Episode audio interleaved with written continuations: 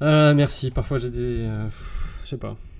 Mais c'est toi qui m'as inspiré. Mais c'est ça qui est beau dans le travail d'équipe, c'est que tu vois, c'est ça, ensemble, c'est un on échange tire, on tire un fil et puis petit à petit ça prend forme et puis là, pff, une fulgurance. On s'élève l'un l'autre. Moi, je trouve ça beau. Exactement.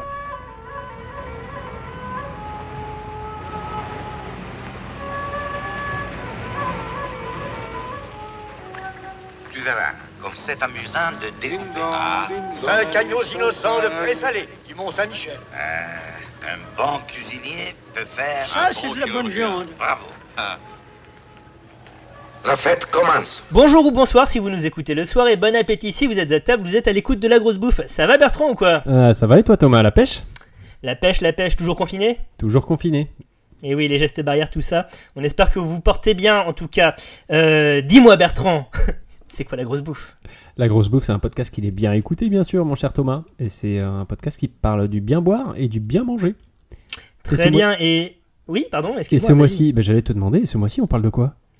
Eh bien, ce mois-ci, euh, c'était le thème surprise. hein. On, on vous laissait languir de- dans le suspense La- le mois dernier. Et ce mois-ci, donc, c'est l'amertume. L'amertume, le goût.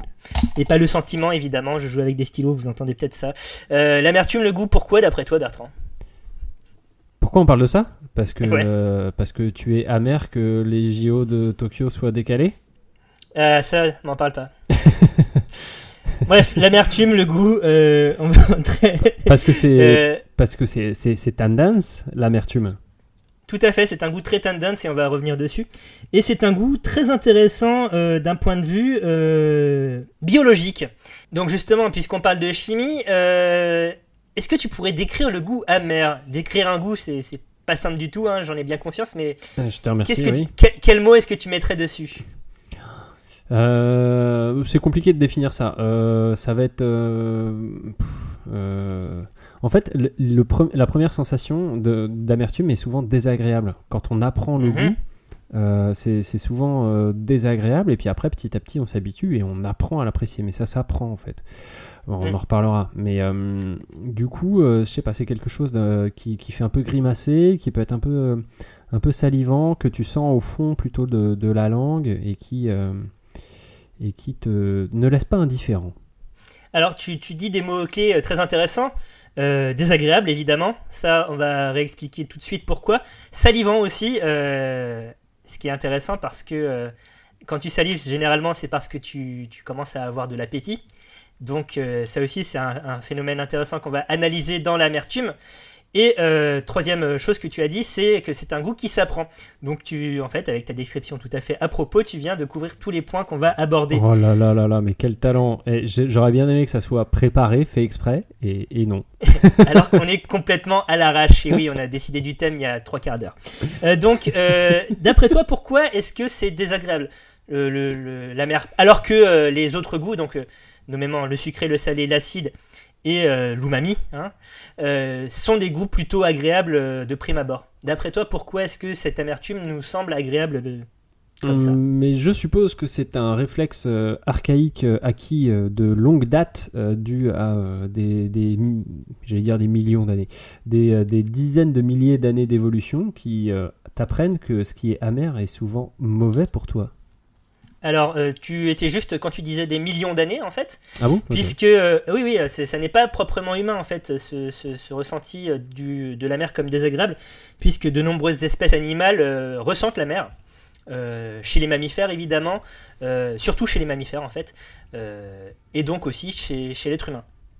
Et euh, ce que tu dis, euh, c'est à peu près vrai, Euh, donc à savoir que euh, on a un rejet de l'amertume parce que euh, on, met ça en adéquation, en corrélation avec euh, des substances empoisonnées, mais en fait, les scientifiques n'en sont pas vraiment sûrs. Ils ne savent pas expliquer fondamentalement pourquoi est-ce que euh, on a cette réaction de dégoût, en tout cas cette, sensation désagréable quand on goûte quelque chose d'amer pour la première fois.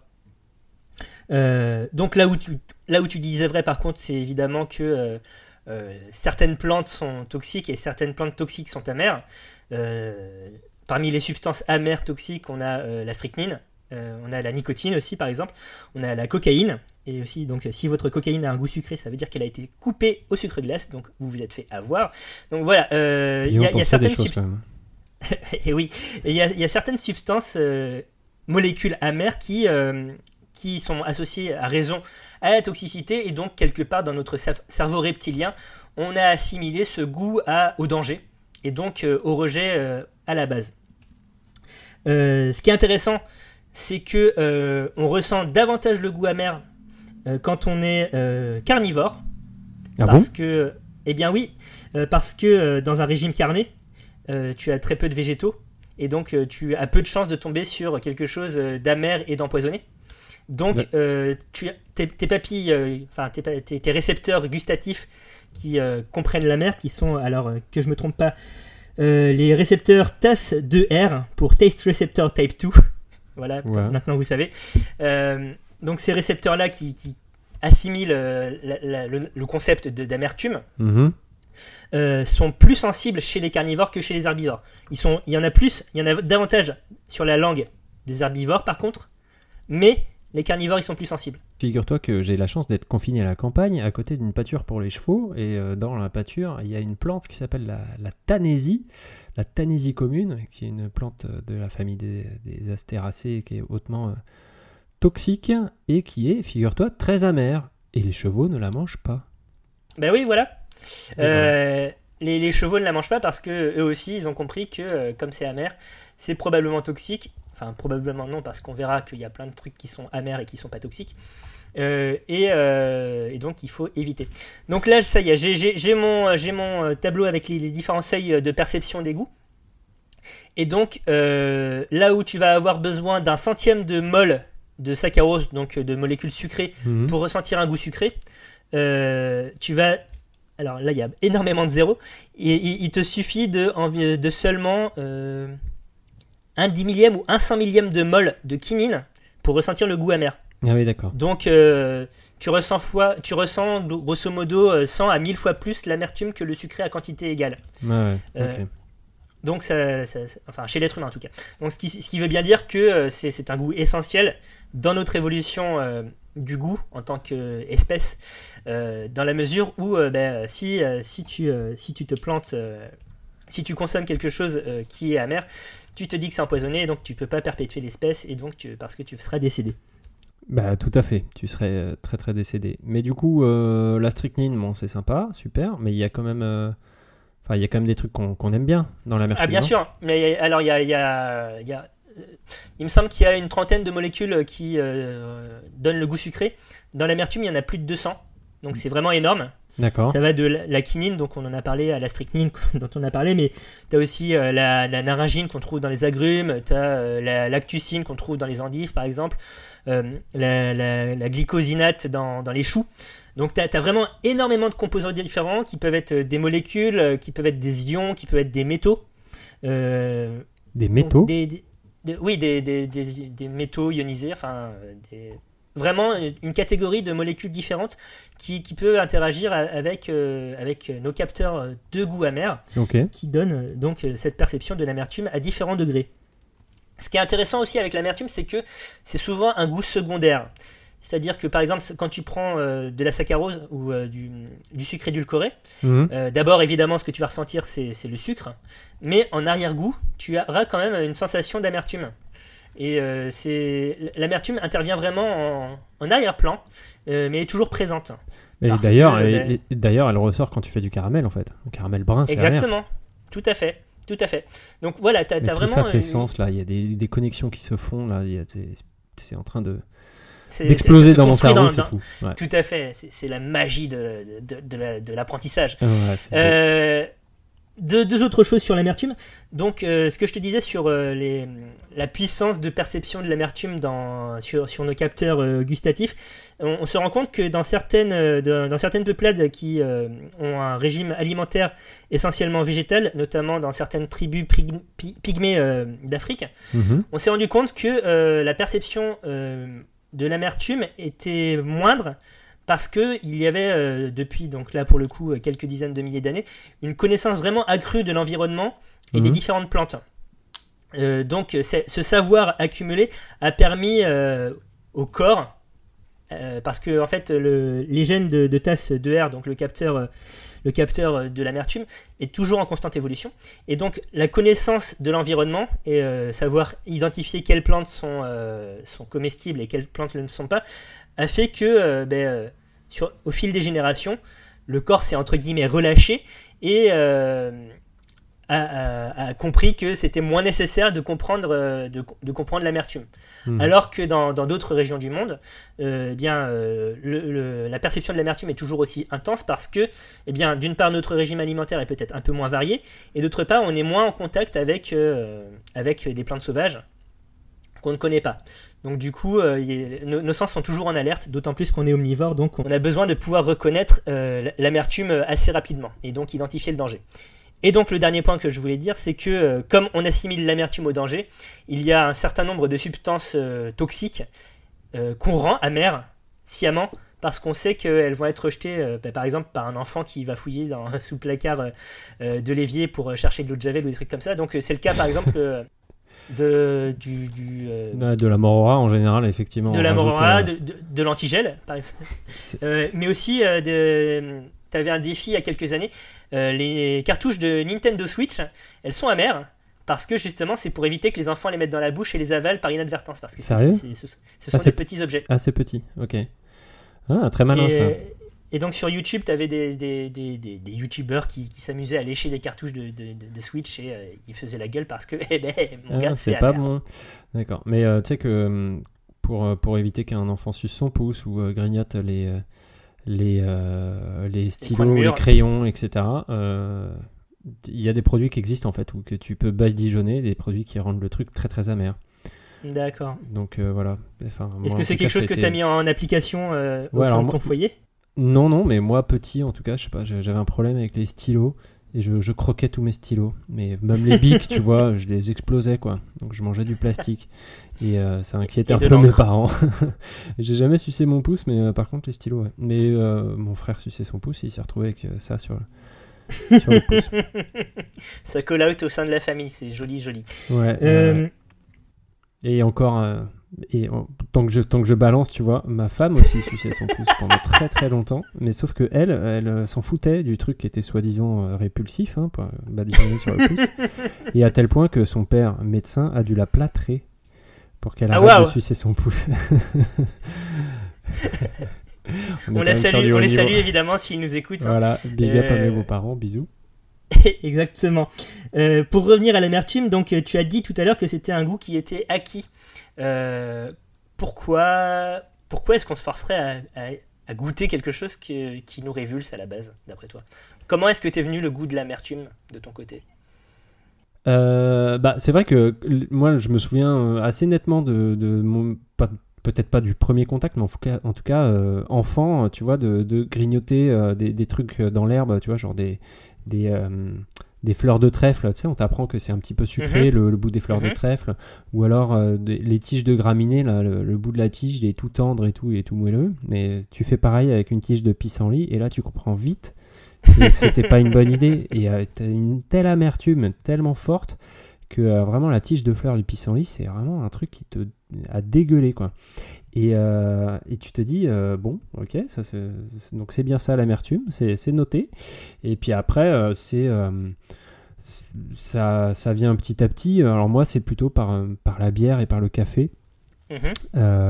parce que c'est un Des truc boissons d'adultes, hein de fait. Ouais, parce que c'est un truc de grand et, et du coup, bah, ça t'attire et du coup, t'as envie de goûter tout ça. Et puis, et puis euh, bon, bah, effectivement, la première fois que tu bois du café, bah, c'est pas bon quoi. Enfin, moi en tout cas, j'ai pas eu, euh, c'était pas le coup de foudre, hein. donc euh, j'ai dû, t'as, t'as un, apprentissage vraiment de se mettre à, à se dire. à, se forcer. Mais je pense que moi, je me suis forcé, entre guillemets, sur, sur des, des produits vraiment très, très, très, très amers, pour, au départ, pour faire comme les grands.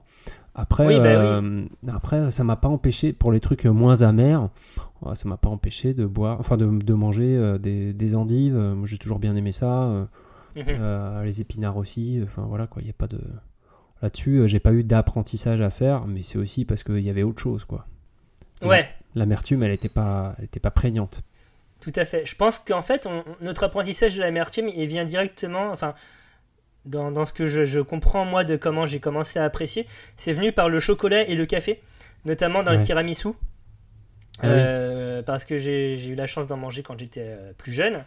Euh, et donc euh, le tiramisu, bon déjà tu as la composante café puisque les biscuits sont trempés dans le café, Mhm. mais aussi euh, il est recouvert souvent de, de chocolat amer. Bah, même cacao du amer. cacao, ouais. Voilà, tout à fait. Et bon, déjà, c'est un dessert que j'aime beaucoup parce que le mascarpone et le sucre et le- le- le- les œufs, c'est extrêmement sucré et très aérien et très rigolo à manger. Hmm. Mais derrière, tu as ce truc, tu as ce petit kick en plus, ce petit goût surprenant qui vient et euh, qui, euh, qui m'a habitué progressivement au café. Après, comme toi, je pense, le tout premier café que j'ai bu de ma vie, il était, euh, c'était de l'eau noire au sucre. Parce que j'avais mis plein de sucre dedans parce que le goût de prime abord, c'était pas évident. Mais Ouais. donc oui, c'est le seul, euh, enfin le seul, c'est un des goûts. Je pense que c'est le seul goût en fait qui, qui est euh, acquis pour qu'il nous soit appréciable. Euh, L'amertume. Euh, et c'est euh, effectivement peut-être euh, un signe, en tout cas dans, dans, les, dans la- les cultures occidentales, de passage à l'â- à l'âge adulte. Ouais, après, il y a l'acidité quand même qui est, pas, qui est, qui est moins naturelle que le, que le sucré hein, euh, et que le salé. Je- que je- J'entends bien, j'entends bien, mais euh, Non, mais je, Euh, je suis d'accord, je te rejoins sur le fond, mais enfin, l'acide, c'est pas. Ouais, mais euh, en petite quantité, tu, tu, tu, tu peux te satisfaire d'acidité. Mm. Euh, tu vas pas boire un, un- un- un- un verre de jus de citron euh, sec comme ça, euh, évidemment, en tout cas pas, pas sans entraînement. Mais Mm. les, les, les enfants, ils, a- ils adorent les bonbons acidulés, par exemple. C'est vrai. Parce que tu as cette combinaison acide et, acide et sucré. Je, Je je- suis pas sûr que si, si tu avais la combinaison sucré-amer en, en bonbons, ça serait un carton, quoi. Donc maintenant qu'on a compris comment fonctionnait euh, l'amertume, je te propose qu'on aborde euh, les aspects plus culinaires, évidemment, puisque c'est l'objet de, de notre podcast, après tout. Euh, si je te parle d'amertume dans la bouffe, à quel produit, à quel aliment est-ce que tu penses? Bah, aux endives. Euh, Aux endives. le- C'est le premier truc qui me vient. Euh, après, euh, je pense aussi euh, aux épinards, Mhm, euh, aux choux, mhm, aux caramels. mhm. Et, euh, et en fait, euh, assez tard, je pense au cacao, parce que ça me vient pas à l'idée, parce que je, je mange pas beaucoup de chocolat, et puis je sais pas, je suis pas... Mhm. Mais euh, ouais, effectivement, le, le cacao, et puis c'est à peu près tout, en, en aliments solides en tout cas. Alors s'il y a quand même Ah. les croûtes de camembert, les croûtes de brie aussi. on en parle ou pas? Je sais pas si c'est Euh, oui, on peut en parle. parler, on peut en parler. On peut en parler bah, parce que en fait euh, là tu viens de brasser euh, un petit peu tous les aliments solides. Après il y a aussi par exemple la peau blanche des agrumes et Ouais. le, le- le pamplemousse en particulier. Mais ce que je voulais que tu dises et ce que tu as dit en substance, c'est que c'est surtout présent dans des végétaux. Ouais.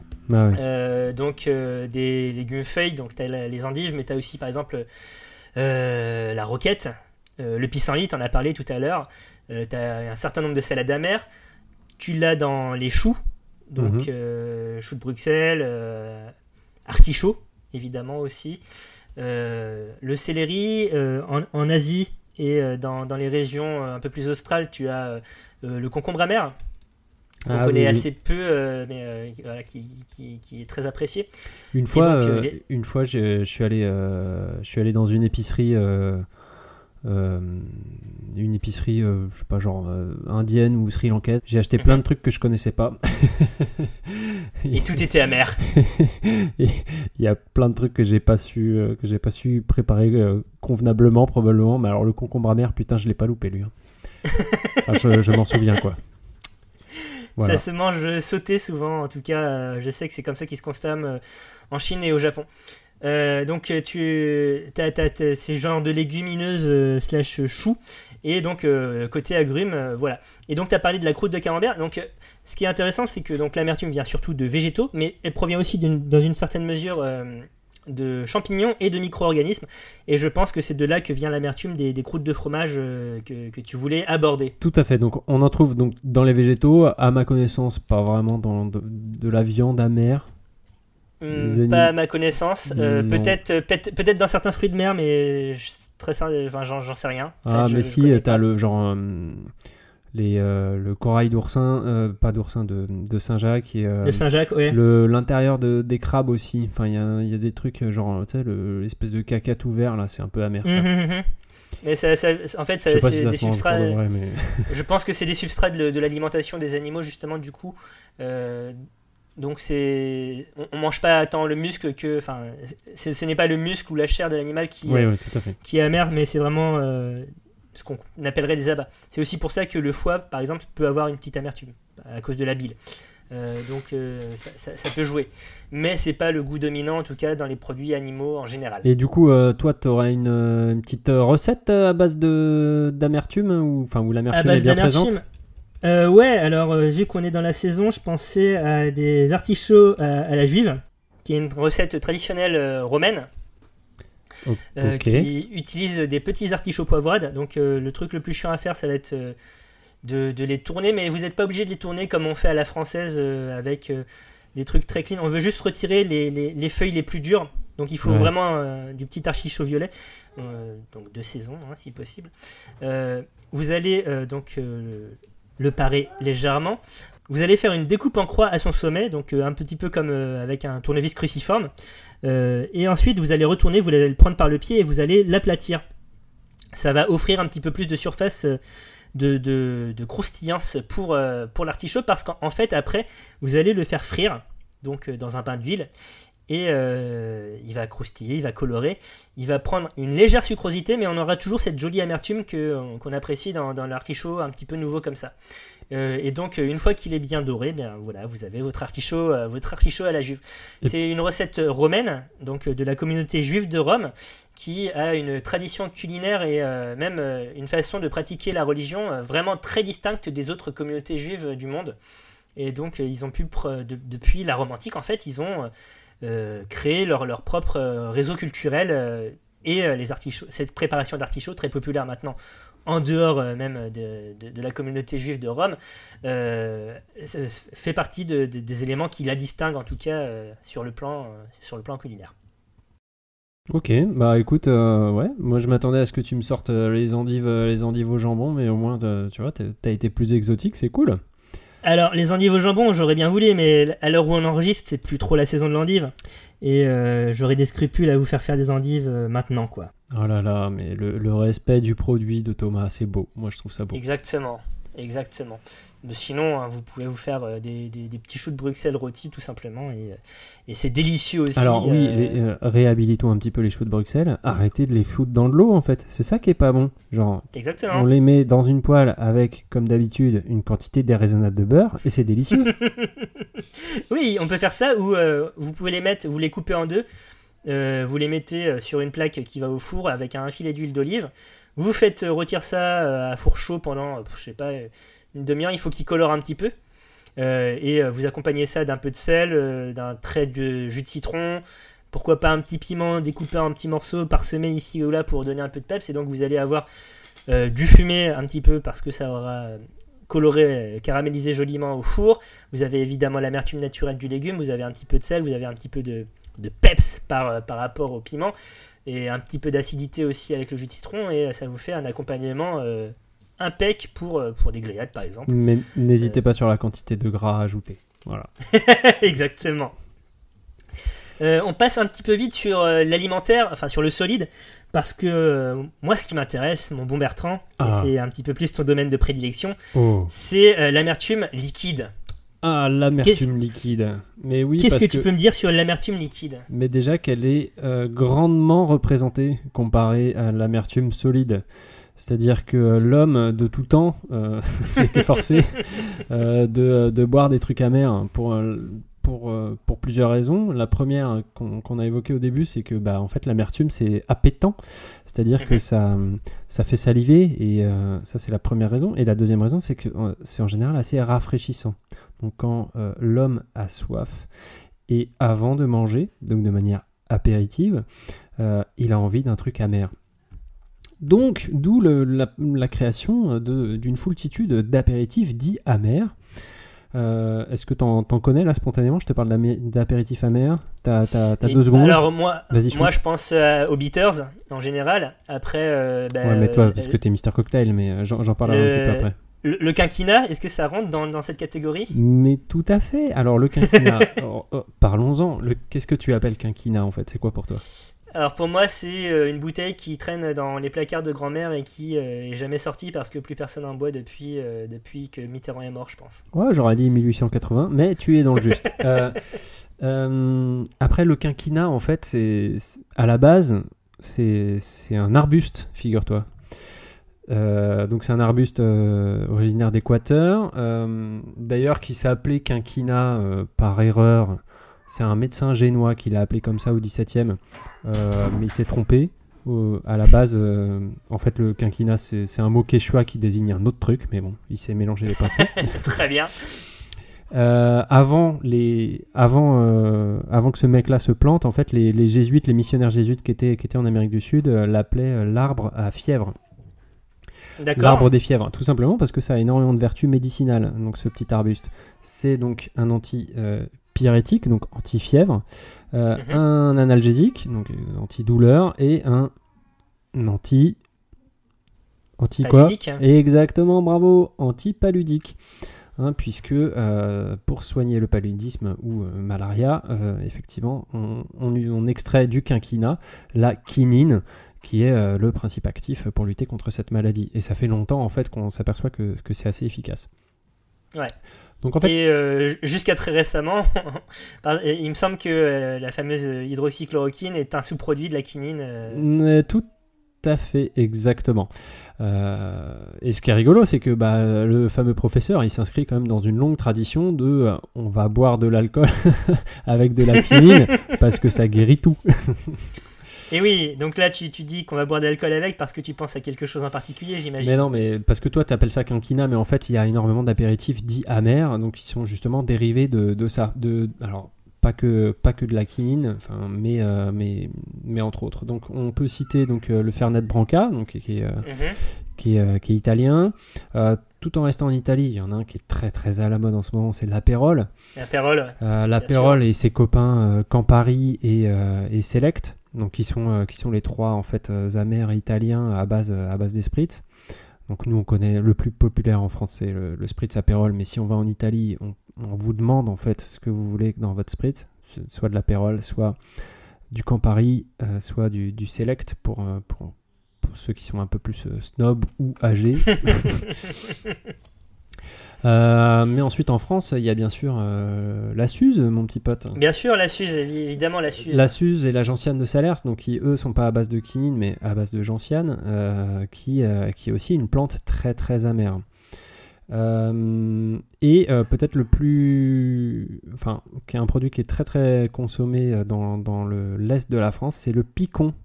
Le fameux Ah yes, picon bière. Picon Euh, le picon petit. qui est à base euh, en fait euh, donc d'orange, enfin d'orange amère ou bigarade, de, de quinine et, et c'est tout je crois. Je sais pas, il y a peut-être un peu de gentiane, je sais plus. Bon après tous tous les apéritifs que j'ai cités, si vous allez voir sur leur site internet, c'est évidemment une recette secrète depuis plusieurs siècles, patati et 50 plantes et patata. Euh, voilà. Mais bon, globalement, c'est c'est quasiment toujours une base d'orange amère et éventuellement de, de quinine et, euh, et euh, éventuellement de gentiane. D'accord. Là, c'est euh, marrant parce que là, je pense à euh, une plante asiatique qui s'appelle le ginseng, qui est très prisée dans la culture coréenne, et il y a un alcool de ginseng qui est euh, exceptionnellement amer aussi. J'arrive plus à retrouver le nom, euh, mais euh, si vous allez dans les bons restaurants coréens, ils peuvent vous le proposer en digestif. Puisque euh, l'amertume, donc si elle est apéritive, elle peut être aussi, elle a aussi des vertus digestives. Mais je, je, je cesse l'interruption et je te relance. Euh, Mais je parce que prie. moi, non- donc tu parlais de, de, de picon euh, et de picon bière, et évidemment la bière c'est le premier truc auquel je pense quand on, quand on me demande d'associer alcool et amertume. Euh, donc est-ce que, euh, est-ce Bah. que tu peux nous expliquer pourquoi la bière est amère? Alors avant de t'expliquer ça, euh, d'abord je voulais, je voulais faire un petit focus sur le picon parce que c'est rigolo. Ah bien sûr, bien sûr, Euh, évidemment. Le picon, euh, pourquoi ça s'appelle picon? Tu saurais dire? Alors, absolument aucune idée. Eh Est-ce que ça a un lien avec Chicon? Eh bien non, puisque c'est juste le nom du monsieur, monsieur Gaëtan Picon. Ah d'accord, très bien. et, et, et en fait, qui est d'origine marseillaise, figure-toi, parce que c'est un produit qui a. Alors, lui étant marseillais, d'origine italienne, euh, mais qu'il a créé en Algérie, du temps où l'Algérie était française. hein. je parle du mm, milieu du, du 19e siècle, donc au début de l'Algérie française. Euh, c'est comme beaucoup de ces produits-là, en fait, ça- à la base, ça a été inventé vraiment comme un produit euh, médicinal et antipaludique. Mhm. Et euh, puis bah, ça a bien marché. Et au départ, ça s'appelait euh, donc euh, l'amer africain. Euh, ça a été commercialisé la première fois en 1837 euh, sous ce nom-là. Et puis après, euh, euh, et puis après, ça a pris le nom du, monsieur. Mais euh, ça, c'est marseillais et la première usine était à Marseille. Ce qui est rigolo, c'est qu'aujourd'hui, bien sûr, euh, c'est très largement consommé en fait dans le nord de la France et dans l'est de la France, surtout dans l'est où il y a une consommation, une surconsommation par rapport, euh, au reste de la France assez rigolote, puisque par exemple dans le département du Bas-Rhin, euh, on consomme euh, de plus de 1000%, enfin 1074% plus de picon que dans le reste de la France. En D'accord. Moselle, euh, c'est 582%. Enfin, voilà. C'est- très, très... En fait, c'est très très localisé la consommation de picon par rapport au reste de la France. C'est assez rigolo. Euh, mais euh, c'est bien sûr dû à ce que tu disais, c'est-à-dire qu'on associe très facilement le picon à la bière et c'est des, des coins de France où il y a une grande tradition brassicole. Oui. Et donc, maintenant, la bière, enfin. Alors, la bière, Pourquoi parlons-en.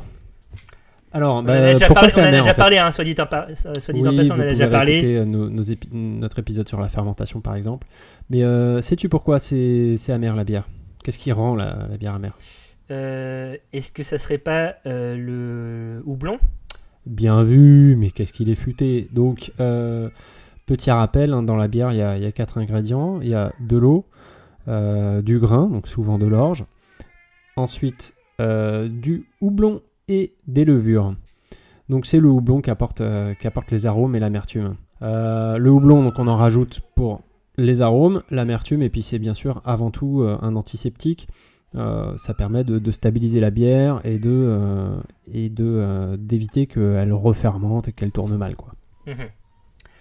Euh, dans le houblon, on trouve euh, ce qu'on appelle la lupuline, euh, qui euh, Je la connais pas celle-là, elle est sympa. C'est ta cousine, non Lupuline, c'est ma cousine. Magnifique.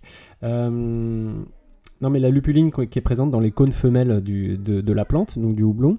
Et euh, dans cette lupuline, euh, on- il y a ce qu'on appelle des acides alpha et bêta. Euh, et les acides alpha sont les principaux actifs amérisants en fait, de, de la bière. Dix fois plus que, que, les, que les acides bêta. Et en fait, Mhm. les acides alpha, ils se dégagent du houblon quand on fait bouillir la bière avec, avec du houblon, justement. Parce que, petit rappel, on peut houblonner de deux manières différentes sa bière. On le met au moment où on fait euh, bouillir la bière Mhm. pour la stabiliser. Et auquel cas, là, on va avoir vraiment l'amertume qui va se dégager. Et après, on peut faire ce qu'on appelle un houblonnage à cru, donc, ou à froid, c'est-à-dire rajouter du houblon ou là qui va plus infuser. Euh, et dans ces cas-là, on va surtout avoir de l'aromatique parce que les huiles essentielles qui sont contenues dans le, dans le houblon ne vont pas s'évaporer tout simplement. Et c'est les huiles Mhm. essentielles qui sont, euh, qui sont vraiment très porteurs d'arômes. Donc c'est à ce moment-là qu'on détermine euh, justement le degré d'amertume, puisque euh, il y a certaines bières qui sont plus amères que d'autres, évidemment.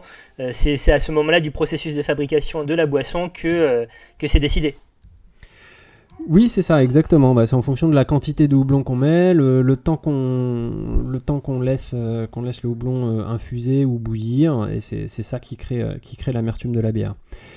Et je sais pas si tu as remarqué, mais il y a certaines certaines bières où il y a, il y a des, des chiffres un peu abscons, des sigles Tout à fait. bizarres sur sur certaines étiquettes. On sait pas trop qu'est-ce que c'est. Justement, que, que signifie le sigle IBU dans ce Ah. cas, s'il te plaît? IBU qu'on peut retrouver ou EBU, donc euh, International Bitterness Unit ou European Bitterness Unit. En vrai, c'est la même chose. hein, C'est, euh, il y, a- il y a juste un, un petit process euh, qui, qui différencie, mais c'est, la même n'y a, chose. il y a que les- Européens qui utilisent cette, ce système de mesure, peut-être, c'est pour ça. Non, non, non, bah non, non, non, mais c'est. Enfin bon, c'est euh, donc c'est l'unité de mesure de l'amertume. Vous l'aurez compris pour les anglophones. Mais pour la bière surtout, non? Enfin, on ne mesure pas l'IBU d'une endive, si? À ma connaissance, non. Mais, Ouais. euh, pour- mais ça serait rigolo, tu vois. Que sur des paquets d'endives, il est marqué, oh là, celle-là, elle est balèze, tu vois. Genre, putain, une IBU à 50, euh, chaud. donc, euh, donc, ouais, non, à ma connaissance, c'est que pour la bière. Et donc, donc, ça se mesure, en fait. Et c'est. alors, il y a une formule, hein, c'est.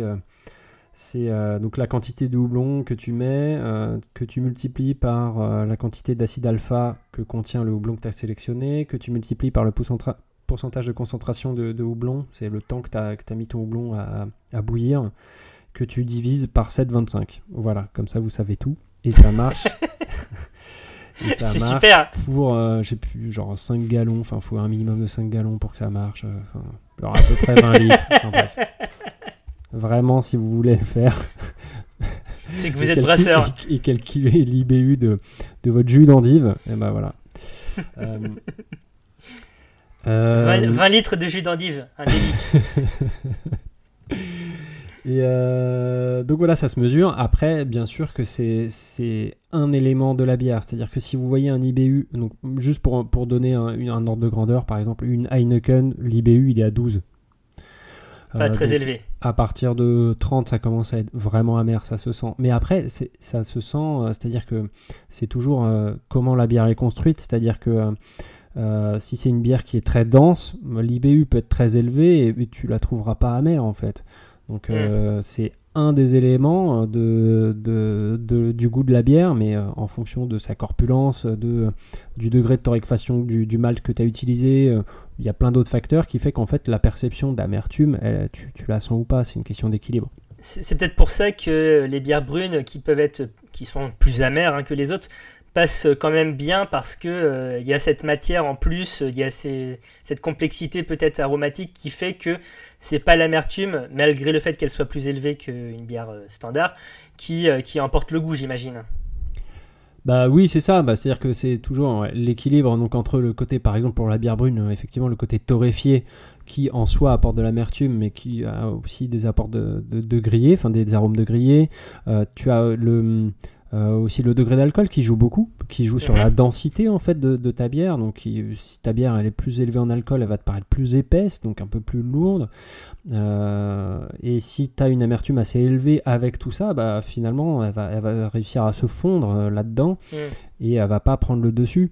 À l'inverse, si tu, tu, tu as l'équivalent de- d'une Heineken mais euh, très très amère, mais Mhm. avec un IBU à 50, bah là pour le coup tu vas te dire oh putain ça, va être limite pas buvable ton truc quoi. Donc, Ouais. euh, donc effectivement c'est toujours un peu euh, c'est un élément à prendre en compte, mais c'est pas l'amertume ressentie finalement et pas forcément directement en lien avec, euh, avec le, juste le chiffre.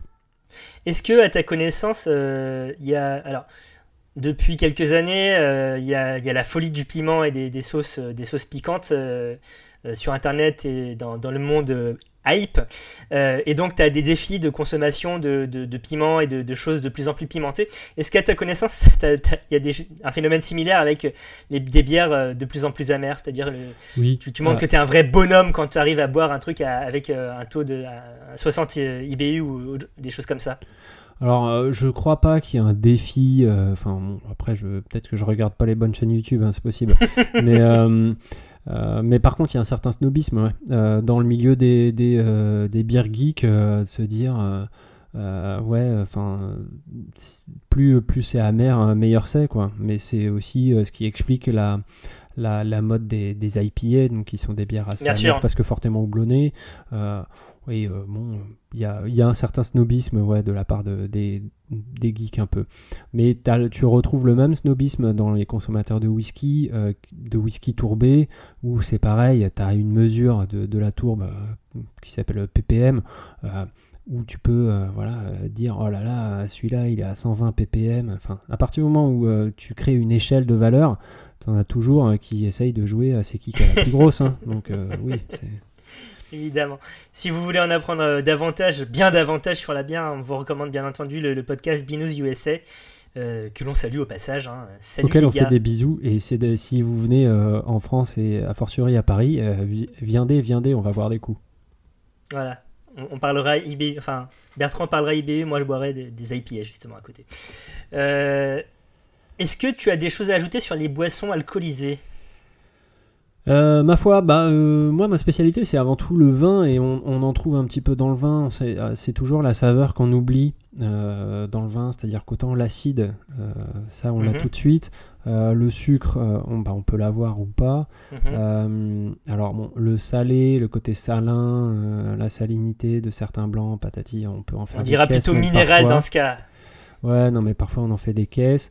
Euh, et l'amertume, euh, on, on l'oublie un peu, mais c'est vrai que hum, ça peut, euh, ça peut être bon aussi, l'amertume dans le vin, et ça peut être euh, un- quelque chose qui contribue à, à l'équilibre d'un vin et qui peut être euh, renf- renforcer le côté rafraîchissant. Elle va se trouver dans quel type de vin euh, cette amertume? Ah bah, c'est de toutes les couleurs, hein, euh, blanc, rouge, rosé. euh, ouais, ouais, il n'y a pas de. L'amertume n'a pas de frontières. Mais euh, c'est c'est surtout que, euh, que, en général, ça renforce, ça renforce ouais, le côté appétant, hein, rafraîchissant, comme on disait, et ça, c'est- c'est, ça peut être euh, intéressant. Mais ce qui est rigolo, c'est que hum, quand il n'y en a pas, on peut rechercher à en créer, enfin, tu vois, tous les rosés pamplemousse, etc. C'est Hmm. ça qu'on cherche, qu'on- qu'on veut boire à l'apéritif. C'est ça qu'on cherche en fait. C'est ce côté, euh, alors sucre ou pas, enfin ça c'est selon, Mhm, mais ce mhm. côté aussi euh, amer qui, euh, qui, euh, qui convient bien avant un repas quoi. qui met en appétit effectivement. C'est marrant, enfin c'est bien que tu parles de vin puisque on va aborder vite fait les boissons non alcoolisées amères et parmi elles il y a évidemment le thé et ce qui rend le thé amer ce sont des tanins, Mhm, tanins qui sont aussi présents dans le vin donc transition à magnifique. propos. Oh là là, mais qu'est-ce que c'est bien Euh, travaillé ce podcast. Exactement. Euh, après, donc le principe actif, c'est la théine dedans qui, qui va, qui va révéler ce goût euh, amer euh, qui est assez proche donc de la caféine, évidemment, qui est là aussi euh, le référent amer, mais dans le café. Et euh, aujourd'hui, la tendance, elle est plutôt à, à- à rechercher des fraîcheurs dans ces boissons chaudes. Euh, Jusqu'ici, on les buffait euh, assez amers, du coup. On- on- je sais pas, enfin, pour moi, l'idée platonique d'un café, c'est le ristretto italien, donc euh, un café assez serré, euh, euh, bu dans une petite tasse au comptoir, euh, et donc quand même excessivement amer. Et on tend à s'éloigner de, de cette amertume, tant dans le monde du thé que du café en ce moment, avec un retour plus prononcé de l'acidité. Donc Oui. c'est- marrant de- de- d'assister à, justement un shift. Euh, du- D'un côté, tu as les boissons alcoolisées qui cherchent à gagner en amertume, avec donc on l'a dit euh, le, retour de hype de la IPA, euh, des, amers euh, apéritifs et autres. Et de l'autre, euh, donc dans les boissons euh, chaudes, digestives non alcoolisées, euh, on va plutôt chercher quelque chose qui, qui va te, euh, te réveiller davantage les papilles, comme, comme si tu voulais relancer la machine derrière. C'est euh, marrant que tu dis ça parce que euh, en fait j'y avais jamais réfléchi. Effectivement, dans les notes de dégustation de, de café que tu trouves. euh, de plus en plus, tu trouves des agrumes, de- le côté frais, le côté euh, et plus jamais le côté puissant, torréfié, corsé, machin. C'est des trucs qui font plus vendre. Donc c'est vrai que c'est rigolo. C'est- et- je et- pense que c'est- des choses qui font plus vendre parce qu'en fait, euh, la mer, tu le retrouves ailleurs maintenant. Et euh, il est aussi davantage présent dans les desserts, par exemple, où euh, ben, on va faire appel à de la céréale torréfiée ou euh, du chocolat non sucré. De toute façon, on tend à désucrer les desserts en pâtisserie en ce moment. Donc c'est peut-être aussi pour ça, pour contrebalancer ce nouvel excès d'amertume que l'on trouve dans l'alimentation par quelque chose de, de plus frais en finale. Ouais, mais, euh, mais c'est vrai que l'amertume fait vendre, hein, donc euh, c'est c'est pour ça que, euh, que là, pour revenir sur les boissons alcoolisées, euh, que euh, le, le grand, euh, la puissance du tonique est, euh, est très très Mm. forte pour, euh, pour tout ce qui est cocktail. Aujourd'hui, tu trouves plus de, enfin, je veux dire, c'est beaucoup de les cocktails les plus euh, à la mode et les plus vendeurs hein, sont souvent euh, euh, allongés au tonique parce que euh, bah parce que c'est toujours ce côté, euh, ce côté amer, euh, rafraîchissant, et euh, aussi parce qu'on a tendance à bannir le sucre de, de nos assiettes et de nos verres. Et, euh, et du coup, euh, certains producteurs d'alcool pas, pas très à la mode essayent de surfer sur cette mode de- de- du tonique. Donc, euh, par exemple, les producteurs de cognac te Ouais, ah, le nouveau cognac, c'est c'est avec du allongé en, en long drink que ça se boit avec du tonic. Et ils ont l'impression d'avoir inventé un truc de ouf. Mais en fait, tout le monde essaye de faire ça, quoi. Euh, donc euh, le cognac, euh, l'armagnac, tu as aussi donc, le, le lilet, qui est un, apéritif à base de vin et avec des plantes euh, donc Un on a parlé d'ailleurs euh, dans l'épisode euh, sur le cinéma, hein, parce que James Bond dans Casino Oui. Royale commande le Vesper hein, où il y a du, du quina lilet dedans, hein, donc on voit que c'est à la base de à la base De quinine. de quinine. Et, euh, et donc c'est allongé au tonique aussi. Enfin le lilet, ils essayent de, enfin ils y sont très bien arrivés d'ailleurs. Je m'inquiète pas pour eux. hein, C'est une marque du groupe Pernod Ricard. Ils sont ça, ça va, ça va pour Oui, eux. ils ont une machine derrière, ouais. Et, euh, et donc, euh, donc ouais, c'est allongé au tonique. Et en fait, à chaque fois que tu prends un spiritueux, le Calvados c'est pareil. À chaque fois que tu prends un peu un spiritueux en perte de vitesse, parce que traditionnellement bu en digestif, plus personne ne boit de digestif. Donc ils essayent de, de shifter, de pivoter, en essayant de le placer à l'apéro, allongé au tonique, en disant Ou en va- mixologie, quoi, ouais. en disant ça va séduire les jeunes, quoi. Donc euh, c'est vrai que c'est euh, c'est l'amertume, ça fait vendre, quoi. Ben, je trouve que c'est un excellent mot de la fin, euh, Bertrand. Euh, Qu'est-ce que tu retiens de cet épisode, mon bon ami? Bah, je retiens que il ne me laisse pas un goût amer, tellement c'était agréable de parler avec toi, mon cher Thomas. Oh, Jeu de mots. euh, Jeu de mots. Euh, c'est vraiment super. Euh, La Grosse Bouffe est un podcast mensuel qui sort tous les 21 du mois. Où est-ce qu'on peut nous retrouver, euh, Bertrand? Mais sur le réseau social Twitter, pardi, hein, euh, la underscore euh, grosse bouffe. Et, euh, ou alors vous pouvez nous contacter par mail, lagrossebouffepodcast.gmail.com. Voilà, n'hésitez pas à laisser des commentaires sur iTunes, à lâcher des pouces bleus, à mettre des étoiles, tout ça, ça nous fait plaisir. Parlez-en à vos familles et tout ça. Réécoutez nos épisodes, faites monter les stats, euh, qu'on touche la grosse moulaga. Euh, D'ici là, de quoi on parle le mois prochain, cher Bertrand? Le mois prochain, nous allons parler de la cuisine. Et oui, Mais on parle pas, on parle pas de la cuisine tout le temps? Mais non, mais là, c'est ça la blague, c'est qu'on va parler de la pièce cuisine. La- dans, dans les appartements et maisons. La pièce. Ah ah. Euh, donc beaucoup de choses à dire, ça va être euh, assez rigolo je pense à, à préparer comme épisode. Euh, Peut-être même qu'on fera des appels à témoignages, on verra. Peut-être même bah, qu'on fera un, un modèle 3D sur le design planner kitchen d'IKEA. Peut-être. Mais oui on va, on va chacun modéliser la cuisine de nos rêves et on la partagera sur les réseaux sociaux, ce sera génial. Euh, D'ici là, on vous fait des gros poutous. Oui, des Euh, gros bisous à tous. On espère que vous vous portez bien, que vous faites attention en cette période pas très rigolote. Et puis ben, on vous dit à bientôt. Allez, bisous, salut Salut